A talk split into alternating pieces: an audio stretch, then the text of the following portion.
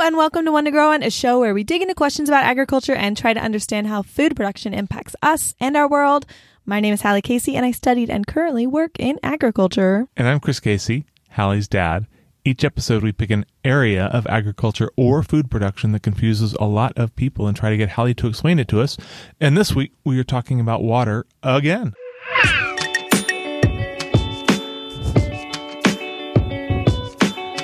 Yes, so today is a follow up from last week. We were talking about kind of the history of irrigation, uh, where some of this technology came from. And today, now we're talking about like where we are now. Yeah, and to sort of sum up last week, Two weeks ago. to sum up two weeks ago, you basically either have rain or you have irrigation or you have no food. And if you have something like drip irrigation, then you can irrigate more efficiently so you can get more crops out of the same amount of water. Yeah. And this kind of stuff sort of grew up all over the world and was innovated and improved on in various places by various people. Yes. And my favorite type of irrigation is topography based irrigation. Which sounds amazing. It's extremely cool. So today, uh, where is water being used? So the highest total water withdrawal countries are the US, China, and India. Question. But yes. when you say water withdrawal, Uh huh. that means you're withdrawing water from a some sort of local resource and using it for agriculture. It's it's basically just freshwater use broad spectrum. Okay. So that includes things other than agriculture. Um, if you expand that to consider kind of your external water footprint, so water withdrawal meaning just like the water that you use in that country, um, not considering kind of the water footprint of your import export market. Um, so if you expand to include all the things that you import and how that uses water, then Europe and the Middle East are also added to that list of kind of the higher water users. All right. And that's helpful to think about whenever we're talking about resource use because a lot of resource intense products and produce are being created in developing economies and then consumed in Europe and in America and other kind of larger, more affluent countries. We import a lot of our stuff. Yeah, and it takes a lot of resources. And if we just break it down by which countries are using the most resources, we'll oftentimes see emerging economies using a lot of resources, but they're using a lot of resources to create products that are then being consumed here in like wealthier nations. Okay. So, looking at crops, according to an FAO 2017 report, it takes between 0.5 and 1.5 tons of water to produce a pound of cereal crop. So that's things like wheat or rice. That's mind blowing. Yeah, it's like a lot. And it's kind of weird to think of water in weight, but it's very helpful because we're also thinking about the food in weight. So if you think about Right. like comparatively, um, for beef, that number is about 7.5 tons of water per pound of beef Okay. which is, you know, obviously exponentially larger, which is one of the reasons why meat production in general is much more resource intensive. Yes. Um, the FAO estimates that between 2,000 and 5,000 liters of water, which is about 530 to about 1,320 gallons of water, are needed to produce a person's daily food. So if I have like some bacon and eggs for breakfast and maybe some coleslaw and quinoa salad for lunch Mm-hmm. and then say a cheeseburger or steak or something and some salad for dinner, producing those meals that I ate took between two and five thousand liters of water. Yeah, I mean, if that's your if that's your breakdown, then it's probably much closer to five thousand liters than if you were like a vegetarian kind of diet, but would Wow. be much closer to the two thousand It's liters. mind blowing. yeah, yeah, we we use a lot of water. That's true. Irrigation, though, like even though we're using all of this water, irrigation in the U.S. is declining. Um, in the U.S. and like other places as well, a lot of places are looking at using less water in irrigation. In Texas, irrigation is down ten percent Okay. Because because of droughts and overusage and climate change. okay, so there's just not the water to move from one place to another. There's just not the water, and so a lot of farmers and ranchers are seeing this pressure. They're they're seeing water is either becoming more expensive, or they can really see that it's becoming uh, less available. Droughts are becoming more intense, and so they are needing to irrigate less to utilize that resource in a smarter way. Okay. For farmers, particularly, this issue is twofold. You're, we're overdrawing our aquifers, so a lot of our irrigation water comes from groundwater, um, and then we're also often seeing a decrease in precipitation, whether that's rainwater or snowmelt. When we say our irrigation is coming from groundwater, is that specifically a Central Texas thing? No, I mean that's globally a lot of irrigation is uh, from groundwater. 38% of our irrigated land globally is going to be irrigated by groundwater, and then 62% is irrigated by surface water. And that surface water is going to be lakes and rivers that are filled up by snowmelt and filled up by rain. So you're seeing we're overdrawing our groundwater, our aquifers. So that 38% of global irrigated agriculture is having less water that they can reliably pump up from our underground caves. And then the 62% of global irrigated agriculture that relies on surface water, we're seeing less precipitation. So our rivers are going down, lakes are going down. Got it. Water, water, not so much everywhere. Not so much. When we're looking at aquifer recharge, which is here in the US a really big part of agriculture. And as you mentioned here in Texas, we get a lot of our agricultural irrigation water and also a lot of our drinking water from our underground aquifers. We're seeing recharge of those aquifers actually go down. So the recharge of the southern aquifers in the southern part of the US is going down by 10 to 20%. And that's presumably because of less precipitation. I mean, it's hard for us to figure out. Models don't have the capacity to fully understand why this is happening, but we're definitely seeing it. Scientists are suggesting that it could be from lack of precipitation, but also due to increased concrete, right? If you have concrete, concrete's not very permeable. Your your water cannot go down and, and you know soak through the concrete to get down to the aquifer. That, I mean, regardless, it doesn't sound good. Definitely not. And because the climate is also warming, we're getting less snow. Um, we are also seeing less frequent rain or less predictable rain. So if there's snowmelt that is feeding surface water or aquifers, then we're not seeing that either. I would imagine that would affect the topographical irrigation systems as well. Oh, definitely. Definitely. Um, yeah. In the last episode, we talked about a really cool irrigation system that has existed for thousands of years that relies on snowmelt from a mountain and if that mountain is heating up and getting less snow, then that's going to disrupt that irrigation system. I don't know if it has yet this I don't know if climate change has yet disrupted that particular irrigation system, but yeah. We are also seeing of course rising sea levels and that will continue to happen as the temperature of the globe continues to rise. And with rising sea levels, you also see potential for salience of groundwater. So you can get salt in your groundwater. I was about to ask you what salience was, but you just answered that question. And salt in the groundwater presumably makes it unusable or at least harder to make usable. I mean, it makes it about as usable as salt water is, which is that like we can go through and purify it, but it's extremely expensive and it requires a lot of energy. Yeah, that sounds like the uh, wrong direction to go. For sure. It's not great. On a lot of different fronts, we are facing a lot of issues with our irrigation. Um, just I mean, with drinking water as well, right? This is water that we need to live. And there are a lot of challenges that we're facing because of climate change and because of overuse of our resources. There are some solutions. Um, in the next half, we'll talk about some, but there's some that just like farmers are implementing. We talked about using irrigation less. This comes back to soil health, my favorite topic. And how is soil health related to uh, irrigation? Well, if you have a healthy soil, then the soil particles hold on to themselves better and they're also able to hold on to water better. So you're actually able to use the water that you do get from rain or from irrigation in a more efficient way. You lose less of your water. Okay. And when we talked about drip irrigation last episode, you said that you don't necessarily use less water, you're just able to use the water more efficiently. With the healthy soil, is it the same thing, or are you actually able to use less water? So that's a good question. So with drip irrigation and soil health, they're kind of polar opposites. Some not polar opposites. That's kind of rude. Some farmers would get on me for saying that. Some farmers do implement soil health practices and also use drip irrigation, but it can be kind of problematic because you have other things living in your soil that also need water. So if you're only watering a very small part of your soil because you're just watering where that drip emitter is and like the rest of your soil is left basically dry and fallow, then you're not really feeding your soil ecosystem.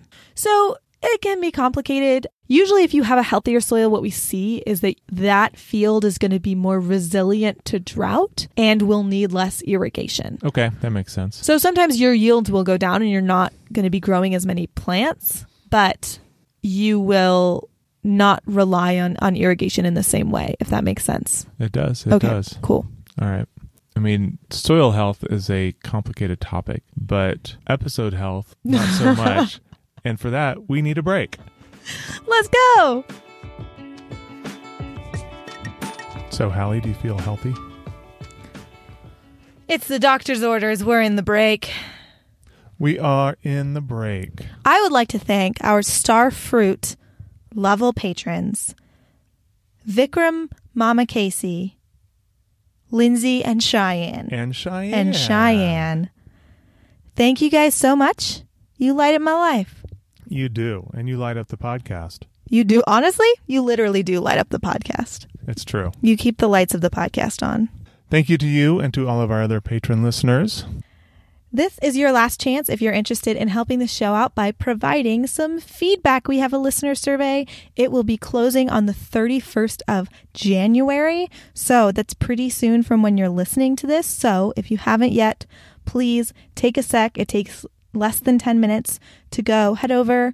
You can go to one to grow on pod.com slash survey, or you can just go to one to grow on pod.com and hit the survey button. Yeah, just click the survey link. You can do it anonymously. You can tell us what you like, what you don't like. It'll help us make better content, better content, better show, better show, better you. Totally. We ask for a little bit of feedback about the show, what you like, what you don't like, what other kinds of show you listen to. All in all, this will mean a lot to our ability to produce this show better and easier and make it more enjoyable for everyone, including me and dad, including you as a listener. Again, one to grow on pod.com slash survey. Dad mentioned you can do it anonymously. You can also leave your name and email and you get entered to win a very cool sticker pack And we got some great stickers. extremely cool stickers. One to grow on pod.com slash survey, less than 10 minutes. Back to the episode. Back to the episode. Okay, so in the first half, we talked about a lot of problems Yes. and issues. And I thought that it would be nice to do the second half talking about some solutions and kind of how thinking about solutions works. So, peek behind the curtain, we did a lot of research for this episode. Too much. It was too much research, and we cannot fit it all into one episode uh, because there are a lot of people doing this really important work, trying to trying to think about the current and upcoming water crises.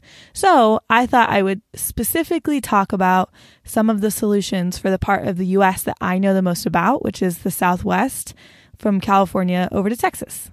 Got some good news, bad news going on. Or no, bad news, good news. yeah, yeah, kind of. Kind All of. right. So I pulled a lot for this part of the episode from a report that was written by Frank Ackerman and Elizabeth Stanton called Climate Change in the Southwest Water Crisis. And I pulled from this because I thought that they summarized the problem with agriculture and water use very well. So, in this report, they propose a couple of different solutions. I'm specifically going to look at the third one because the third one is what they say in the report, the only one that makes sense, which is planned conservation. The other ones are like pull water from somewhere else or like make water somehow, don't know, or we just run out of water and oops, now we can't use water anymore. So then we'll be conserving not like not planned, just like because we have no more water. So they're saying that this option of we plan on conserving water so that we have water in the future is the only way to go, which sounds very reasonable. So they gave us five options, but then they said, really, option three is the way to go. Yeah, which is, you know, planning on conserving and then doing so. Okay. Um, so they talk about, in terms of ways to plan for conservation, they talk about energy, urban, and agriculture, but this is an agriculture show, so let's talk about agriculture. So in agriculture, in specifically the southwest of the US, which is the area that I know the most about, one third of the water in that region goes to its least valuable crop. Guess what that is? Turf grass? Nope, hay. Hay. And this is why beef takes so much water, is because you got to water the hay to give to the beef. Right. Beef and dairy use a lot of hay. So hay does not go for very much on the market, but you do use a lot of water, uh, especially in the Southwest. I thought hay was for horses. Well, it is also for horses, but we don't eat a lot of horses. Okay. I didn't go there. So uh, this was put together by people who have a background in economics, so they mark that off as like a good thing. I, with the more environmental background, would say perhaps this is something to consider. We should be growing less hay. Um, but then they go on to say like, oh, but we, you know, we feed that to cows, and cows make a lot of money, so that's fine. Um, but they say that there are other crops that we grow in the Southwest where farmers could actually make more money selling the water than actually putting it on food and then selling the food. So the water is more valuable with the crop and it probably doesn't take as much work. Right, exactly. But there's like not an option for farmers to sell water. It's like not an option Why is it not an option? because that's not how water markets work uh, pretty much anywhere in the US. And in the Southwest, in most states, what how it works is farmers and municipalities pay a fee to utilize the water, whether it's surface water or groundwater. Sometimes, if it's groundwater, farmers don't have to pay any kind of fee to use that water. But the fee for farmers is significantly lower than the fee for municipalities. So farmers are using this water and it, it does have a value both intrinsically and technically it has a monetary value. But farmers, like one, they're not paying per gallon, they're paying a fee. And two, they're paying much less than ur- people in urban environments or peri-urban environments pay for that same water. Okay. So in this report, they cite the statistic that eliminating these crops that like are not basically worth the water that they're grown with, um, eliminating those from the agricultural landscape would lower agricultural water use by one quarter. Hold the phone. Yeah, by twenty five percent. Wait. Eliminating those crops completely. So not like eliminating them from uh, our diets, but eliminating them from being grown in like California and Utah and Nevada, places where one they don't have a lot of water, and two these crops that do need a lot of water are being grown by being irrigated with water that they don't really have. So saying like instead of growing these very water intensive crops like peas in Utah, instead they could be grown in like Guatemala where they don't really have as much of a water shortage. So you're not talking about eliminating hay. Well, they're not talking about it. I would love to talk about it, but nobody really wants to talk about. Okay. But there are some crops that take a lot of water Right. that we don't need to grow here, and we're talking about eliminating those. And and they actually like the water itself is worth more than the eventual crops because they they just don't go for that much on them. Like they're not that valuable of crops. Got it. So this is like one option for saving a lot of money in the agricultural industry and also saving a lot of water. Because while it would reduce water use in the agriculture industry in this region of the US by 25%, it would only decrease like the amount of profits in the ag industry by 5%. So that would be an option. But when we really like think about it, that is at the crux and I know that that was like very convoluted and kind of confusing, but like that's at the crux of at least here in the US the issue with water and food because we do like we are running into a shortage of water because if you make the water more expensive so that it's clear to farmers that like oh I'm growing this food but this water is worth more than the food that I'm trying to grow with it so I just won't use this water then the food that is still worth it becomes more expensive for the end users. So who ends up getting punished? Farmers and poor people. But we're still conserving water. Does that make sense? Like the the the fundamental issue is how we value water because water is so intrinsically important. We don't want to make it more expensive, but because it's not expensive, everyone can use it very cheaply, and so we waste it and pollute it. So you want to make it more expensive to punish farmers and poor people. No. no, I Okay. don't. I'm I'm trying to follow. If we make the water more expensive, they'll use less. Right. But then food will be more expensive and farmers will be making less money. And also like poor, like people will not be able to buy food as easily because it will become more expensive. So it's not like a good policy solution, right? It's a terrible idea. It's a terrible idea. But when we're thinking through like how do we use less water because agriculture uses so much like we talked about in the first half. How? How?